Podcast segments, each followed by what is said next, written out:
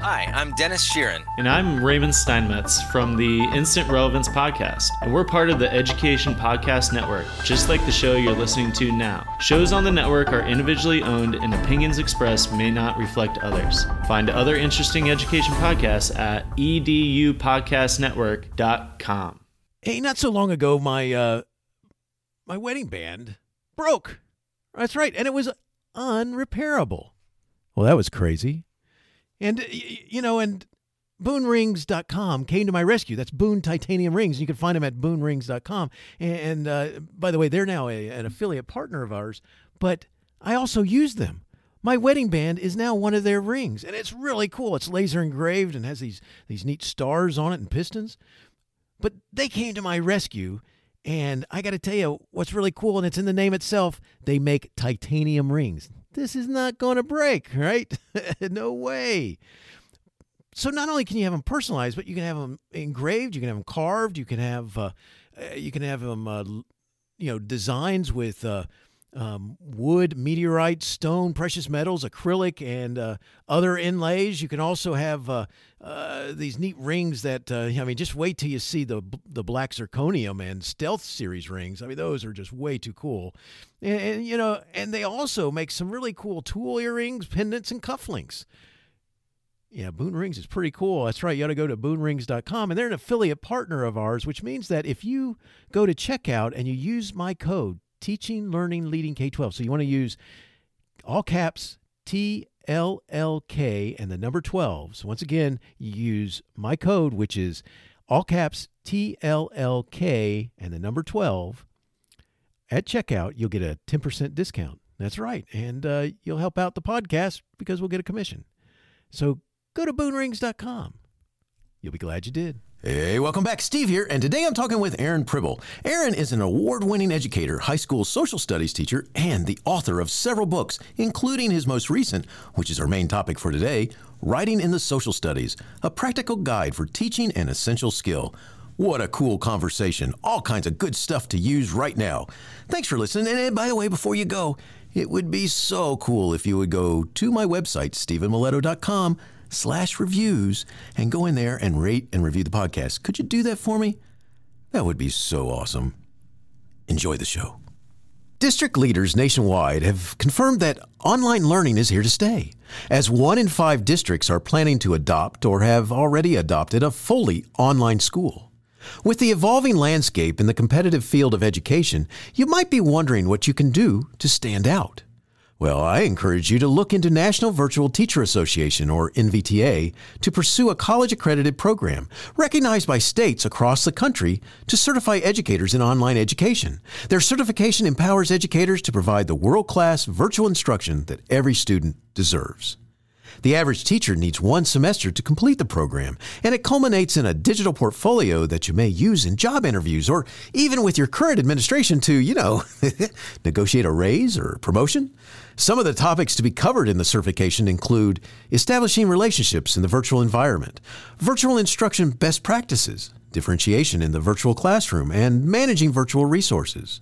The NVTA certification process was created to establish a valid and reliable research based teacher qualification training process for virtual teachers to enhance their teaching and develop their ongoing reflective skills to improve teaching capacity.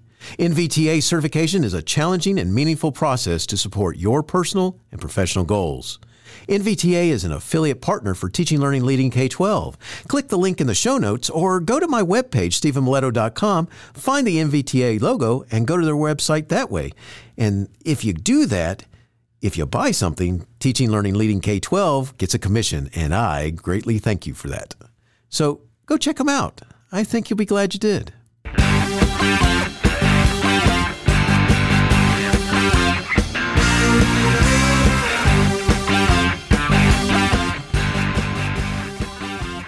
You are listening to Teaching, Learning, Leading K 12, a podcast for educators, helping you help kids achieve their dreams. And now here's Steve with this week's show.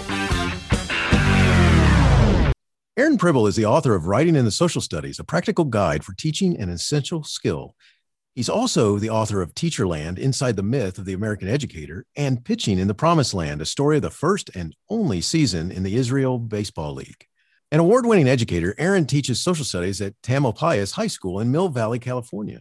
Today, we're going to focus on his newest book, Writing in the Social Studies, a practical guide for teaching an essential skill. Aaron, thanks for joining me today and say hi to everyone. Hey, Steve, and hi, everybody. Thanks so much for having me on. Well, it's glad. I'm just so glad that you're here, Aaron. And and uh, um, let's start by something I read in your bio. Uh, I read that you're a high school social studies teacher. So, what do you like most about working with kids? That's a it's an interesting question. I think really students and especially teenagers keep you young. You know, I think maybe some people, kids, teenagers can make them feel old, but I continue every day to get energized by young people. Not that I care a ton about fashion and the culture of 14, 15, 16, 17, 18 year olds, but I always tend to notice fashion trends, linguistic trends in teenagers before they tend to spread out to the rest of the country. That's very cool. Very cool. That's, you know, it's, it, it's definitely never a dull moment. Having spent my career in high school for the most part, the, uh, that's, uh, it's, it's always, uh, like I said, never a dull moment. That's cool. That, uh, that's a big part of what, uh, what you like there. Cause we're kids, you know, it's, if you want to freak them out sometime, just really, uh, um, know a little bit about what they're talking about. That's right. That's right. what? Hey, you speak lingo. That's not good. That's good stuff. So, uh, so Aaron, if you could go back in time with you just before you started teaching, what is one piece of advice you would give yourself? You know, I think that I would focus a little bit less on polishing the perfect lesson, the 10 minutes before class, and spend a little bit more time on the building of relationships with students. I think as a young teacher, you're free. What's my hook? What what's my formative assessment? What's my summative assessment? How am I going to fill 60 minutes or 90 minutes or whatever it is? And I just remember that that first year in particular, kind of sitting at my screen, going over the lesson plan. What am I doing? What am I doing? What am I doing? oftentimes kids would walk in the room and I wouldn't necessarily engage with them until the bell would ring or something like that. I might just say hello. I think if I were to do it over again, what I'd tell my young self is build relation, make sure you're building relationships with students. Take those five minutes when you're freaking out about your lesson plan. Talk to a student, say hello. What's what's going on in their life? I, I think that's probably the choicest piece of advice I'd offer. I love that as advice. That's so cool because that's that's you know getting to know who they are and uh, just plays such a bigger role, I think, than uh, making the lesson perfect. So totally agree. Good stuff. I, you know, in the in the preface of your book, and your book is writing in the social studies, a practical guide for teaching an essential skill. You note this. It's been my experience that the best professional development has come horizontally from fellow teachers. What do you mean? I think a lot of teachers and administrators, folks who've been around education, can appreciate that sometimes maybe outside consultants will will come in and if the lesson or the the in service is not tailored to the really the needs of the teachers it sometimes doesn't really land how it's supposed to. Now that could be true for anybody who's who's presenting but if there's a teacher in the district teaching fellow teachers or someone from around nearby something like that it's often going to be more compelling because that teacher, that administrator, that consultant will know exactly what those other teachers want. So if I'm the most help that I've gotten in, in my career, whether it's talking about student issues, whether it's how to format a thesis, how much homework to assign, stuff like that, the most help that I've gotten has been from my colleagues, whether in the same school, across the district, colleagues across the country. I felt that that horizontal advice and professional development has been has been really key to to my development as a teacher. That's awesome. I, you know, and just a note, you're so right. I mean, it's so cool because um, a lot of times colleagues have that answer, or at least that suggestion, or they've had some experience, and uh, you know, it's a that's I, I like that a lot. That's very cool. Uh, uh, you know, before I leave the preface, because I really had you had a lot of stuff in there that I could, and then you had an introduction that I could even pull more from. I figured, well, okay, people are going to want me to get a little beyond all those areas. So, but uh, before I leave the preface, you also say this. Over the years, I've also found there never quite seems to be enough time during the school day for this type of work. Department meetings, prep periods, chats in the hall between classes never suffice. For example, I've been engaged in an on and off debate for multiple years, running with my erstwhile English teaching partner about how to properly construct a thesis. The following pages are at least in part a response to him and a reflection of my yearning for a larger and more sustained conversation rather than intermittent bursts of, of dialogue. Maybe you have felt the same. Okay, we got to talk about this. All right. Because I, I, love this, you know, and I mean, you immediately made me think of some former colleagues and such like that. So tell us where, where you're coming from with this. Yeah. Well, you know, if you think about the, the schedule, we, and where, where I teach just north of San Francisco in the Bay Area, we have one staff meeting a week. Maybe we got an hour, maybe it's an hour and a half, something like that. And that's devoted to a number of different things. But if you have one, let's just say you have one department meeting a month, maybe it's less, maybe it's more. That's not a whole lot of time to collaborate with colleagues. And ideally, it will also happen on prep periods and stuff like that. But just in my experience, a lot of that stuff gets pushed to the side for the exigencies of helping the student grading these papers, answering this email. So just structurally, there's not a lot of time during the day. So I think a lot of teacher business gets done in the halls between periods, which is which is great. You see a teacher, you say, "Hey, about this student, send them to my class for whatever." But that's just not a, a whole lot of time to have sustained conversations. The lunchroom, I think, is is key. You know, you have that hour, that half hour to talk with colleagues to blow off steam, but also to talk about issues in in your classroom and your practice but it's got to be it's got to be more than that. So i taught with an english teaching partner for a number of years two year freshman and and sophomore cycle english and history together and it was wonderful and it was great to collaborate him with him but he had a different idea about a thesis than i did and it was a loving relationship but we'd give each other a hard time we'd argue back and forth and really this book is an extension at least in part of that, arguing with my teaching friend and partner, arguing with myself, kind of that internal conversation. You put it out on the page, and and that's the result. I love it. I love it. I mean, there's a, there's a colleague I've I've lost touch with him over the years. So we were best buds in those days, and uh, and uh, he was English and I was history, and he had this uh, particular way that he liked about writing and certain things, and and so you just made me flashbacks. When I read that sentence, I laughed out loud and went, hey, I think I've been there. yeah, I think that's cool, especially because you put it in the preface, which is very good. So we can be a little territorial, you know, with our with our departments and English versus social studies, but at least we're all in the humanities at the end of the day. there you go. There you go. Just a little territorial. Yeah. Hey, hey, in my my experience, it's not so much the English and, and his history departments, it was always the math department. I mean, there you go. That's a whole other can of worms. There you go. Exactly. You know, uh, um, Aaron, uh, let's get into the into the book itself. And you know, chapter one gets straight to the point. You explain this: writing is a skill, and skills take repetition to master. When teaching almost any skill, the following template applies: explain, model, practice, give feedback, practice. Could you tell us more? Sure. Yeah.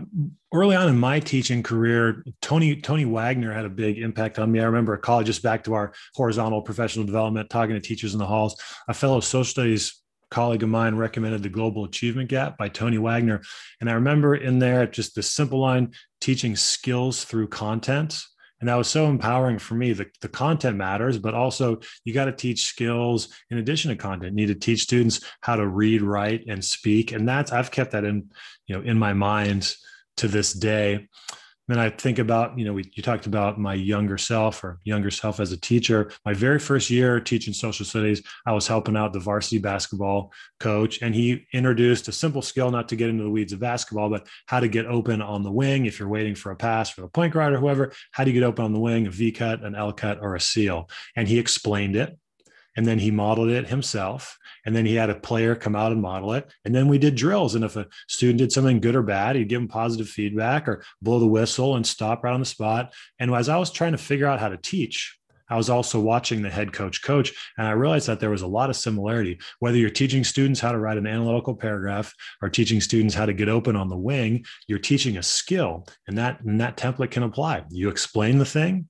you do a little demo, you show some models, and then you give students, coaches, players the opportunity to practice, practice, practice.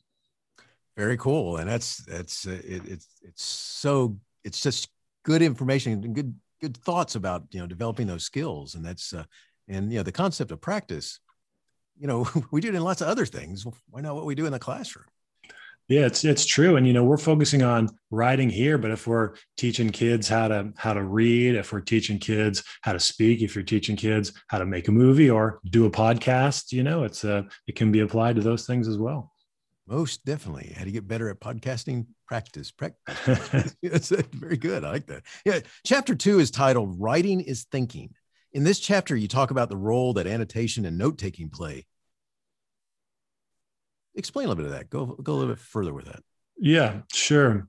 So the the notion of writing is thinking. You know, read reading is in some ways reading is a is a passive uh, endeavor, whereas writing is an active endeavor. Although you know we encourage our students to be active readers, to to question the text, to interact with it, to make personal connections. So some skills like annotating, marking up a text, it really forces students to be active readers to engage with the text as circles boxes stars questions disagreements uh, in in the margin. I think that can really help students become active readers because there's nothing better than reading something and being so engaged and then to have a conversation with it. But in addition to that when we talk about the benefits of of reading and writing you know the more one reads the better writer they'll become because they know what good writing sounds like. So I think step one or an, an, early step is you want to become a good writer, read. And once you read a lot, you know what good writing sounds like. That's really important. That's awesome. Love it. Yes. Uh, and uh, I, I got to ask you a question because, you know, I, I, can't leave this behind. We were talking about departments before. So have you been visited by any uh, any colleague that said, you know, you're you're in the social studies department. Can you leave the writing to us?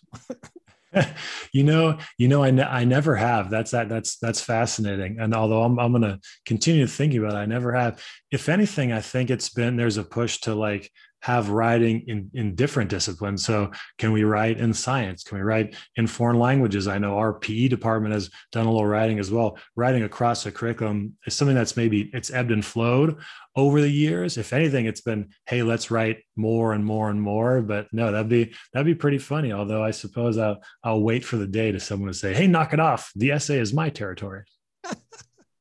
yes. Sorry, just just thought just occurred to me. And, and, and so anyway, we got, uh, thanks for talking about that. Uh, yeah. Yeah. Um, sorry, I just have this vision that and it has to happen at lunchtime in the uh, cafeteria, you know, got to have an audience. So that's right. Yeah. A throwdown, a smackdown, verbal exactly. smackdown. Stay away from my essays. nice. I really like the way that you formatted each chapter. Uh, you know, at the end, you have a, a, section called key ideas, and then you provide an opportunity, speaking of which, to practice or review what you talked about in the chapter. Could you share why you did this? Yeah, it's, it's kind of a, well, it's a little bit funny that just because my, my editor said I should. So I had, you know, written a draft. And this was actually the Rowman and Littlefield is a publisher. My book before is Teacherland, published by the, the same folks and it went through some v- various drafts. It actually started out as like a first person memoir and then became second or third person to make it a little more textbooky, not too textbooky, but they're an academic publisher. And that was one of the things that he suggested. I think it's a I think it's a great idea, and I think both books are better off for those key ideas. But I can't claim any credit. If anything, to be honest, I was against it at the beginning just because you know why is this editor telling me what to do? But as is the case more often than not, he was completely right, and that's why I feel so grateful to have had a, a trustworthy and a, and a skilled editor by my side. That's cool because it, it it works. It really it really helps because you if you read the chapter then and then you have a chance to have some thoughts about you know these are the some things that uh, we talked about here before and now here's a chance for you to uh, to take your hand at it, which I thought was cool when also just just to add one more thing to that you know the the purpose it's it's supposed to be a practical guide. It's supposed to be as helpful. Hopefully it's an enjoyable read but more than anything i want it to be helpful to administrators to teachers in particular. So if they can flip what's what do i need to know about annotating again? They can go to the section of the book or boom to your point they can just go right to the end of the chapter. And then at the end of each chapter is also handouts and stuff and the purpose purpose of those oh, if you are into, if you want to teach your students how to annotate an essay or a, or a reading for homework or something, make a photocopy of the book and give those to students directly. Hopefully, in addition to the key ideas, the handouts will be user friendly for teachers too. And it, it is. It's very user friendly, and you know, and I, and I know you said that you you want to be focused on practical because it is, but it's also you've got a nice way of writing. All right. So yeah, it- appreciate that. it, it flows nice. It's uh, you want to keep reading, and uh, and you're not stumbling for as a reader because you know you need like three PhDs to explain what those words mean. You know, or. Right, right. So- yeah. So kudos. Uh, chapter four gets into the writing process where you say this from start to finish, there are a number of stages in the writing process, steps seasoned writers take naturally, while neophytes rush or skip over altogether. Could you explain a little more about this? And by the way, this one made me laugh too. Yeah, no, absolutely. I think for for all those teachers out there, former teachers, students want to jump right to the first draft. They just get right to it. Let me start writing. Let me get the first draft down. Maybe it's because I have an hour to do this paper, or it's 10:30 at night and it's due tomorrow, or it's a timed essay, or whatever is the case. They tend to step uh, skip over some of those pre-writing strategies. Brainstorming and outlining are just hugely, hugely important. And you can do, you know, a, a thought bubble, a, a, tree. There are very various different, um, like more formal techniques to brainstorm. But brainstorming can happen when you're taking a walk. You know, when you're when you're brushing your teeth. I think when people who who have ideas and want to cultivate these ideas, at least with what one of the ways this book came about is I just kept notes on my phone or notes wherever. I have a, a Google Doc and kept it in the cloud. If I had an idea, boom, put it on there. And it's almost like, you know, the post-its, the whiteboard. And I think students often overlook those initial steps in the writing process, but they can be hugely consequential. You have your general outline and then your general brainstorming, just throw ideas. That's really fun, the idea generation stage. And then you kind of put that into a into a skeletal outline. And then you put meat on the bones, you flesh it out. And I talk about this a little bit later. Um, but the the terror of the blank page sitting down to write that first draft is really tough. I shouldn't say Barack Obama, President Obama, in the same sentence as as Aaron Pribble, but his his book, which was called A Promised Land, I think there was a, a line in there that somebody told me about that was similar, which was the the he he said something like, and I'm paraphrasing, the terror of the blank page. And I think a lot of writers or even students who have been forced to do an essay can relate to this. Sitting down at a blank screen or the blank page, knowing that you have to write 100 words or 100 pages or anywhere in between is terrifying. It's really, really tough. And in my experience, I'll procrastinate, I'll clean the kitchen, my house will be spotless before just anything, anything I can think of to possibly not sit down and write. That's the, the most difficult phase in the writing process for me. Once a draft is down, it's actually fun to polish and revise and kind of see it come together. That's a really enjoyable process for me. But man, sitting down to begin is tough and I got to say this because I just because of what you just talked about. Because you're right. I mean, it's like you sit down and and I'm with you on that. Uh, you know, everything else becomes important suddenly. and right now, what's cool is that I mean, you got three books under your belt now, and uh, this, you know, this is awesome, man. You, and uh, um, so I I got to ask you. So you you've started with that blank page, and not only have yeah. you written, you've completed three books. So How'd you do that? What's your magic secret before we go further? Yeah, the the magic secret is have have your first kid in your late 30s, in your mid to late 30s, rather than your mid to late 20s. That's just the way it worked out for me. But I think I probably sublimated a lot of that energy into sitting down and and writing. If you know, I got teacher and there's summer breaks and spring break and stuff like that had some time and i thought you know it's not like i was changing diapers or getting up seven times a night. So i, I think i just had the time and really I, I just eked this book out when my son was when my son was born. I really just eked this book out. You know he's he's in bed and i got tired enough from the day and you crank out an hour or two in the evening. So i'm not sure how many more will come at, at least for a while while while he's young. Maybe he'll have a sibling on the way. Who knows? But i think it's going to stop uh, stop here for a while. The the other the other thing i'd say about it is i never necessarily thought that i would like become a writer or something like that. But it it just kind of was one of those things confluence of factors fell into my lap. I had a crazy experience playing in the first and only season of professional baseball in israel and everybody said oh kind of like bull durham in tel aviv if you can picture that. And everybody said you should keep a journal. My mom said you should keep a journal. And sons never listen to their mothers, even when they're, you know, 27. So, ah, whatever. But a, a teacher who was a real mentor for me, uh, really my writing mentor, he was just finishing out his career. He had taught Russell Hill, taught 52 years in the classroom, and he was just whatever, filling in for an English teacher. And he said he'd written a bunch of novels. He said, Aaron, you know, you should keep a journal. And I, th- and I thought to myself, that's a great idea regardless of the fact that other people told me because someone that I respected and looked up to said you should keep a journal. I it was the best idea in the world. Sometimes it's not the message, but the messenger. So I kept a journal that whole summer and it was an insane summer. It was crazy. And I thought, you know what, there's a story to tell. But since I had kept this journal, this, this record for just for my own sake, it made the process a lot easier. And so in some ways, I, I just lucked out and then I just tried my best to do it. And I was like we talked about before, practice, practice, practice. First drafts were pretty darn bad, but you get better at it, just like anything. So cool. So cool. That's, I appreciate you taking a detour there for a minute talking about that. Yeah. Because um, it also fits with something we're going to talk about in a minute because you're practicing what you preach in part of your book. So, well, that's, which is really cool. So uh, let's, let's go back into the book. You know, chapter six is awesome. And not that there's anything wrong with the other chapters. Okay. So I don't want to offend any of the chapters. I mean, it's like, there, there's good stuff going on there. Um, but it's called real world writing. And you identify and then discuss writing activities like the legal brief, the family research project, and speech writing. And you have others like white papers and, and uh, uh other, other such um, activities. You know, what are you hoping that the reader will find here? Yeah, well, just just to kind of back up one step, to think, not to talk about the stuff that you skipped over, but it's basically like the research paper, document based question, five, the analytical essay. That's just kind of boilerplate textbook social studies writing and that stuff's important but i'm but i'm with you i think what really gets students excited what's what gets me excited is to try to make curriculum relevant and i think one of the ways that we do that is to expand beyond the four walls of the classroom. So I, th- I, think an interesting example is like the book report. I don't know how many high school teachers do book reports, but that's just that stereotypical or traditional elementary school assignment.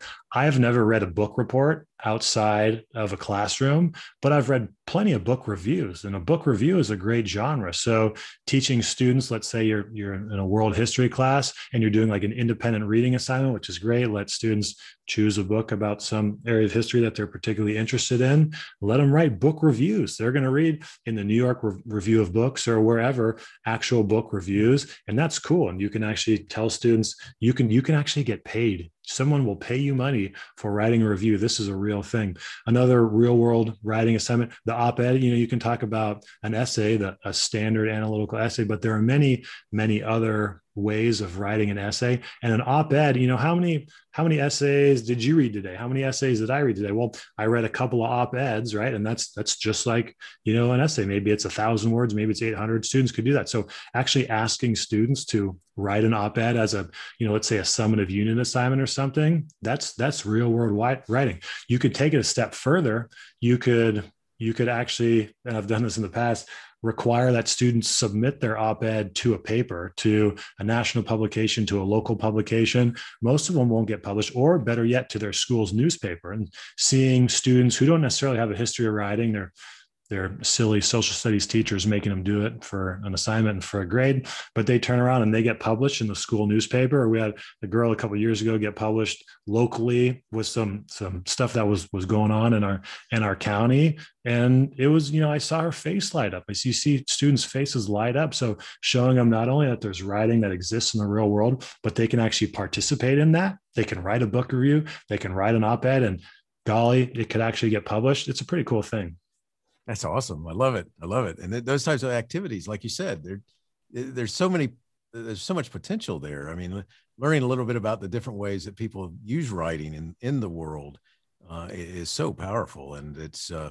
you know, it, it's as opposed to just always, you know, we're gonna, like you said, a book report.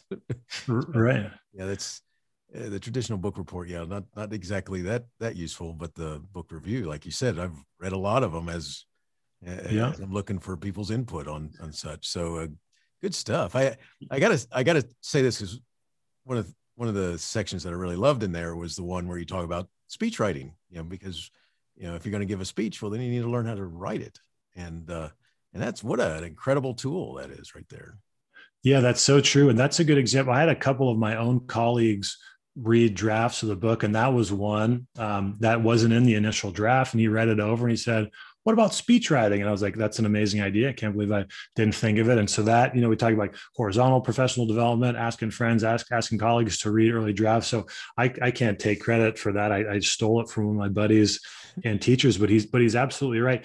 You know, whether it's and you could talk about I, th- I, think personally think it's important to have students do at least one speech a semester, but multiple maybe one speech a year. But giving kids an opportunity to speak in a in a formal setting, in addition to debates and everything else, is really important. I mean, the the wedding speech that at, at a business doing a presentation, there's a, a lot of opportunities for life where we need to become good speakers. And and I think um, the speech is a bit of a paradox, and you, you alluded to this a little bit. You want a speech to sound natural and human, but you got to write it first. So whatever you got to brainstorm, take some notes, put it into an outline. But then I think the one extra twist on a speech is once you've written it up, then you put it back into an outline because I'm certainly more human if I'm just looking at bullet points and kind of filling it in naturally than if I'm reading a speech. And I just just thinking about the wedding speech, you we've probably all seen the the person who stands up there and they've got the five pages and they're turning it over and you're going, oh my gosh, when's this going to end? But if someone just gets up there and tells stories, it's way more compelling. And if you're more compelling, if you're more engaging, then the content is going to sink in better too. Very much so. And it, just a side note, I'm a I'm a former officer in the in the army, and uh, the very first uh, real formal, not not in classes, because we gave plenty of speeches in classes and things like this, but the very first everything mattered speech that I gave uh, was uh, we were I was Signal Corps, and we were doing war games where we were helping uh, field artillery and infantry and all those guys talk to each other, and uh, part of the system went down, right? And we couldn't figure out what was wrong. And we're trying to figure out, we're troubleshooting. And meanwhile, a very angry infantry general decided to come talk to the lieutenant who was in charge. and, uh, and so he wanted, he expected an overview.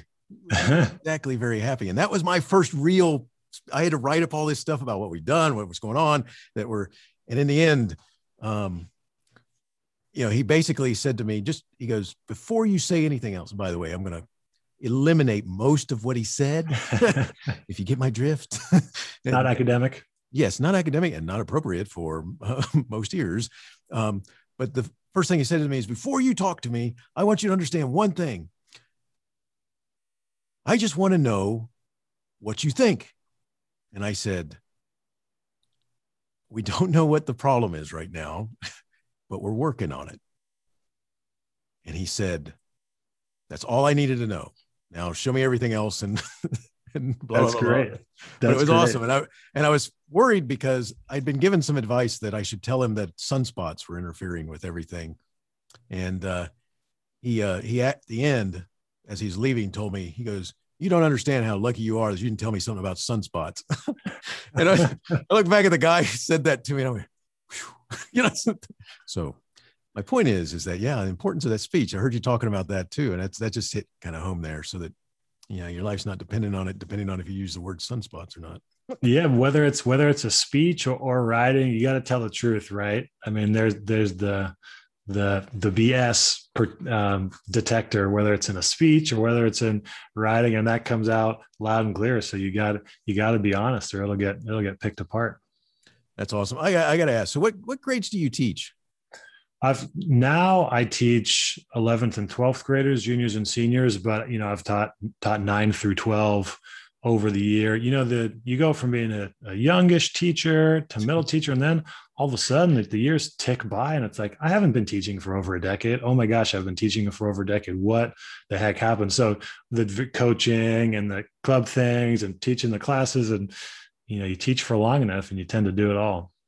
You got that right. And uh that's that's that's funny. You're right. So i you know one of the things uh, I, the reasons why i brought that up is that i uh i really enjoyed teaching 10th graders.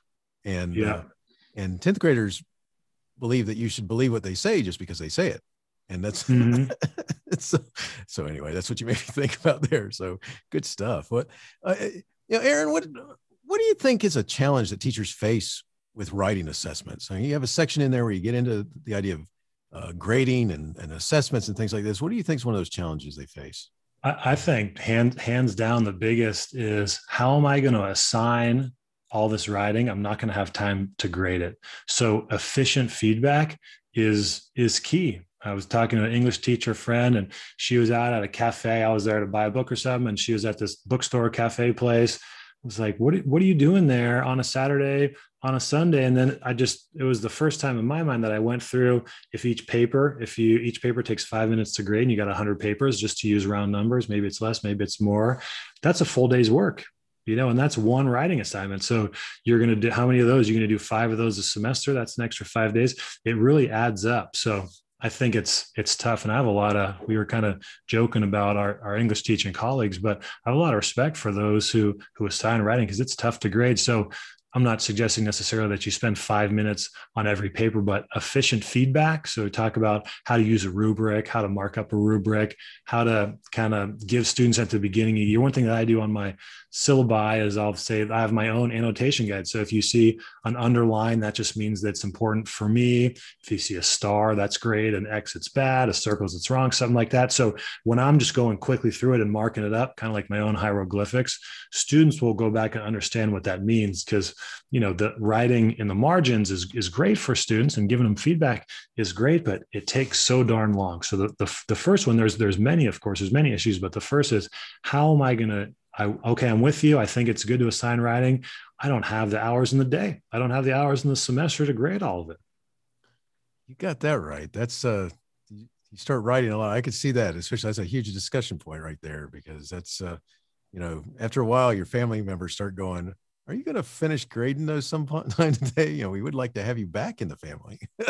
One of my with uh, the teachers that I eat with, the, the lunch crew that we call them, just my teacher buds, and we all, we often joke about taking the papers for a ride. So a teacher Friday lunch, Friday afternoon, teacher comes in with their bag of papers, puts it in their Honda Civic, procrastinates on Saturday, procrastinates on Sunday. Wouldn't you know, the papers come back right there in that bag. You haven't graded a single one. You've just taken the papers for a ride.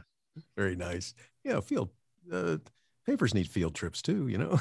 That's right. That's right. nice. Like It'll help you clean your house if you bring those papers home. yes, very much so. Maybe that's what it is. It just guilts you into doing something else. I gotta get, I gotta get this fixed. Yeah, yeah. that's funny. Um, so, you know, by the way, you just make me think of something else. You know, before I was joking about teachers complaining about, you know, from other departments that, you know, you're, not supposed to be teaching essays. Do you have the kids ever say, Hey, wait a second, this isn't writing class? You ever have a kid say that? Yeah, def, definitely. Or, or the eye roll or the shrug or the shuffle or, you know, all, all, those different moves. But I, th- I think they probably know, know better than, than to ask that question now. Not, not that I will ever lecture them or get mad at them but it's like oh this is a great subject. I would love to talk about this subject. So so let's have a discussion and i'll list the 17 reasons why i think it's important for you to write. And that it's probably like you know with with your parent or your uncle or whatever okay just like just stop talking. If you'll just stop talking then i'll just agree and, and submit. So they, they would probably not just not want the lecture anyways. And okay fine i'll write the paper if if you right. just stop talking about it. No teenagers will. Yeah coming up as we're getting close to the conclusion of your book, you know, one of the things you get into is you, you, you basically say that teachers should write, not just talk about it. Why do you think that? I think if you want to be good at something, the, the best way to get good at something is, is to do it yourself. If you want to teach something, you know, we all learn by doing. So the best way to become a better writing teacher is to become a better writer. And there's just things naturally that that you'll pick up, whether it's, you know, the flow of a paragraph or how to structure words together, whatever the thing, how to make a thesis, whatever the thing is, how to be more reflective. It's just going to be easier for us to teach it if we have some experience. Just to you know use another athletic metaphor or analogy, not all of the great coaches have having players. It's not a prerequisite, but having having played a game before, having played basketball, having played baseball, you're going to a lot of times it's an advantage right? Because you know how to do the skill and it helps you teach it. So that's one reason. If you become a better writer you'll become a better writing teacher. But just in general I, th- I think there are so many benefits for writing outside of teaching or that will like not direct directly but tangentially. A better writer helps us think more critically helps us learn to embrace ambiguity. I think if I just look at when, you know, my, my growth, when I kind of started writing, I feel like I've become, my thoughts have become clear. You know, if you want to organize an essay or a chapter or a book or whatever it is, you really got to get your thoughts organized before you attempt to write something. So I just think it's, it's in addition to helping me teach writing, it's made me a better thinker, a clear thinker, a clear communicator. There's all kinds of benefits there. Awesome. I love that. Uh, you know, you have you, you mentioned this earlier. I'd like to kind of you know um, go back to this, but you have some really cool resources in the appendix of writing in the social studies. Can you share specifically about some of those resources with the with the uh, listeners? Yeah, two two come to mind. One is I think we all have our our Achilles heel or just the, the way that we do things. If I didn't have a planning calendar, I honestly don't think I'd be able to teach anymore. And I'm maybe being a little histrionic, but having so whether it's a uh, at, at our school we have you see each class three days a week. You know some schools have five days a week whatever it is but in there just just a planning calendar template. And this is i feel like this is teaching one-on-one to a certain extent but have you know if it let's just say it's it's three you got your three block just a, a simple table right? Three boxes across every week. That that is is really what what runs my life as a teacher if you have an idea because i think the great thing about being a teacher in lebanon you could be on summer break you could be watching a show. You got an idea for teaching i, I just throw it right in the calendar right? Idea throw it, we talked about brainstorming throw it right in the calendar. And that really helps me. When when is the guest speaker coming in? What is the homework assignment? When's it due again? The planning calendar and i know this will sound simple to a lot of people but it really is the most important teaching tool at my disposal. One that i came to a little bit later is what I would call like a unit map. But you know, oftentimes we talk about backwards planning. But if we want to think about what's all the content, and I would never be able to do this the first time I taught a class. I've only came to this later in my career. But if you taught a class for a few times and you have a good idea all the content that you want students to know in this unit put i try to put it right on right on one page so here's everything you'll need to know and be able to do in addition to the content i will put the skills that we're working on for that unit the big ideas, the essential questions for that unit. The big ideas are the enduring understandings, and then the key details, and then you know what the method of assessment will be. And I, I'll just give that to students at the beginning of a unit. Here's everything you need to know for that unit. Sometimes it's cool to look down and see um, some more of the proactive students. They'll actually like check off each key detail as you go. They'll, they'll like to see that, but just having it all in one place. This unit, this is the name of the unit. This is the essential question of the unit. Here are four big ideas for you to consider. And we're going to work on our speech writing and our speech presentations for this particular unit. Here are the things that we're working on. Here it's right in front of you. I think that that it really helps for teachers. If support providers want to know what you're doing in class, if parents want to know what you're doing in class, one piece of paper, boom, there you go. Excellent, excellent. I love it. The uh, you know, Aaron, we're we're kind of coming to a close here, and I just got to tell you, you know, your book, Writing in the Social Studies, a uh, practical guide for teaching an essential skill, is extremely practical and uh, easy to read and use, and you know, someone could take a look at it and start putting those, those together in their plans right away, and then those resources at the back. I mean, that's awesome stuff. But before we finish up, do you want to say anything about uh, one or two of your other books. You got uh, Teacherland Inside the Myth of the American Educator, and uh, and then you also have your your book about the the baseball in Israel. Yeah, I mentioned uh, I think a little bit. I was telling the story about pitching in the Promised Land, and that was that was you know a one a wonderful experience. I think I mentioned Bull Durham and Tel Aviv is kind of a, a fun way to think about it.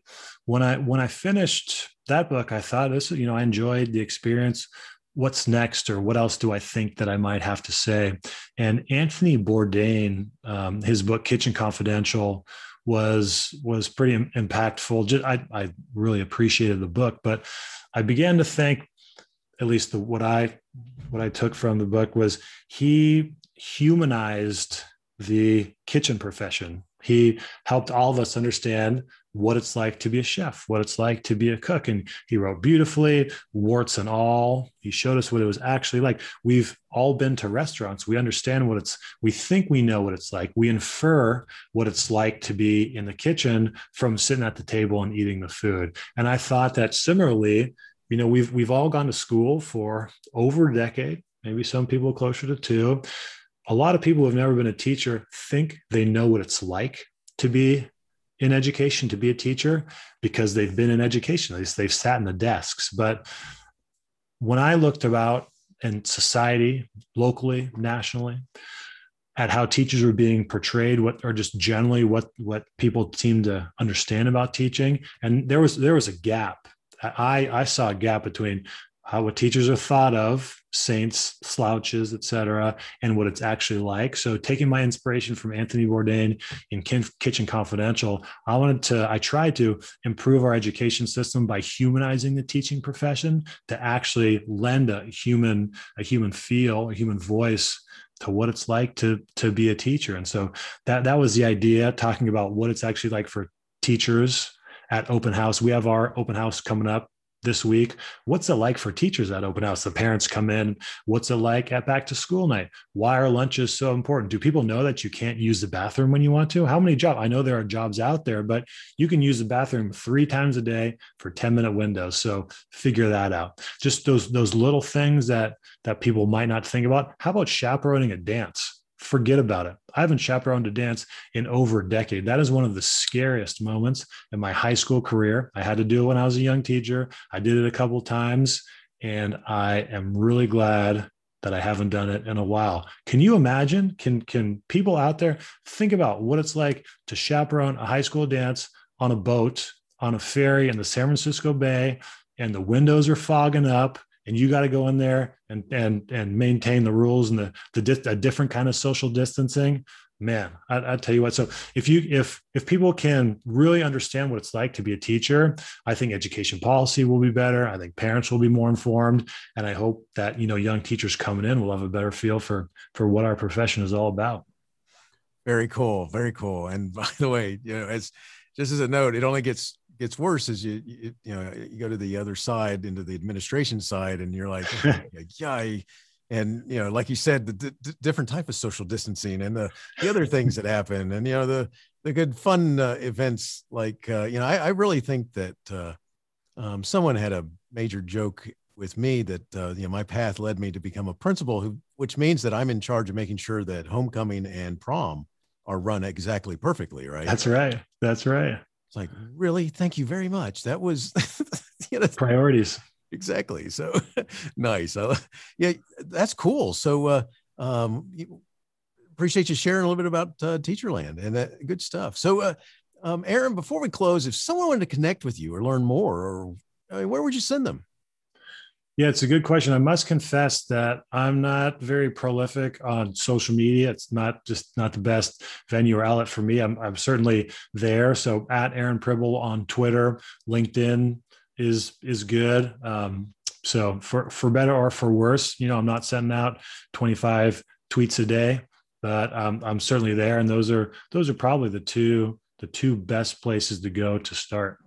Excellent. Well, I have uh, links in my show notes as well as links to the books, to all three books, and uh, um, wish you the best all w- with all that. I got uh, two more questions that I like to ask my guests, and it goes like this. So the first one is, how do you keep going when so much is going on that you may want to quit? Yeah, that's a that's a great question. I hate to sound sanctimonious. I certainly don't mean to be, but thinking about the kids, you know, keeping them front and center in your mind. There, I I love, I really do enjoy the high school age de- developmentally. I mentioned earlier that I think the kids keep me young. So just focusing on the kids, there's there's a lot of stuff that can distract us in this profession. It's really to your point about prom and graduation. There's a lot, there's a lot of distractions in education, but at its heart, it's about the students. It's a it's a it's a dynamic human endeavor. It's very personal. It's present. You're creating in the moment. And if you can focus on the young human beings in the room that you're building connections with that you're helping become ideally better human beings more enlightened thinkers better better citizens of our country if i can kind of focus on that idea then um, I, I tend to end up in a good place. I like it. I like it. Awesome. Yeah.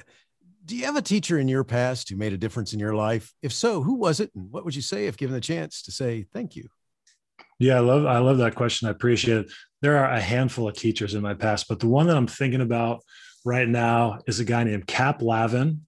who was my English teacher my senior year of high school. He was an amazing basketball player. He was like the player of the decade for um, USF, University of San Francisco. His son, Steve Lavin, is a college basketball. He has been a coach. He's a, uh, an announcer. People, any basketball fans who are listening may know him from whatever March Madness or ESPN things, things like that. But his dad, Cap, was was a truly amazing teacher. Um, he was inspirational. He was creative. He was just he was just a fun guy. When I had him, he was towards his, the end of his career, so he would do things like like throw paper clips at you, or sometimes throw a little piece of candy at you. But those just because you know, just if you liked you, just if he appreciated you. Uh, the other thing that Cap did is he he co-founded the National Writing Project. And this it's a national organization that does a lot of what we've been talking about today. It's horizontal professional development. It's teachers, in addition to, to other folks and administrators, coming together to write themselves and then to help teachers become better writers. And there are chapters all over the country. My local one here is the Bay Area Writers Project out of University of California, Berkeley. And I've done a number of workshops with them. So just thinking about, and Cal, uh, Cap had written a number of books as well. Never thought that I'd do that at any time, but but thinking about Mr. Lavin, who I, who I idolized just as a basketball player growing up, knowing that he had written a couple books, and now just where I'm at in my career i just i owe a lot to him for for so many different reasons to for showing me what it's possible to do to pursue an athletic career and then go into teaching. And then just thinking about man he co-founded the national writing project. That's a that's an amazing thing. And look where it is today. So i'll always be grateful to mr cap lavin. Awesome. Thank you so much for for sharing your story. That's that's very cool. Aaron thanks so much for talking with me today Writing in the Social Studies, a practical guide for teaching an essential skill, is an awesome book that teachers and administrators should read, annotate, take notes on, and dog ear the pages. See what I did there, right? you know, thanks so much for creating this powerful tool. I'm wishing you the very best in all you do. Yeah, well, thanks so much, Dr. Mileto. I really appreciate you having me on, and this has been a been a great conversation. Wouldn't it be great to have a day to renew, rethink, and reboot in these unprecedented times? That's the mission of the Impact Summit. This will be a moving forward, next day implementable, every learner can be successful kind of day.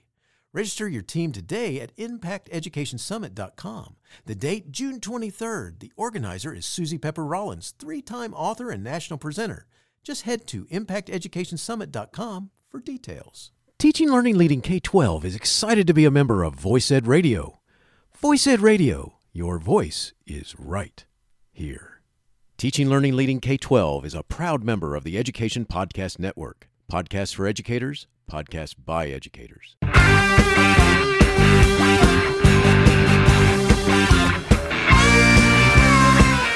The opinions expressed on Teaching Learning Leading K 12 are those of the guests and host. Teaching Learning Leading K 12 is intended to share ideas, advice, and suggestions for classroom teachers and school administrators. Teaching Learning Leading K 12 is produced for educational purposes. Thanks for listening, and I hope you'll share it with your friends.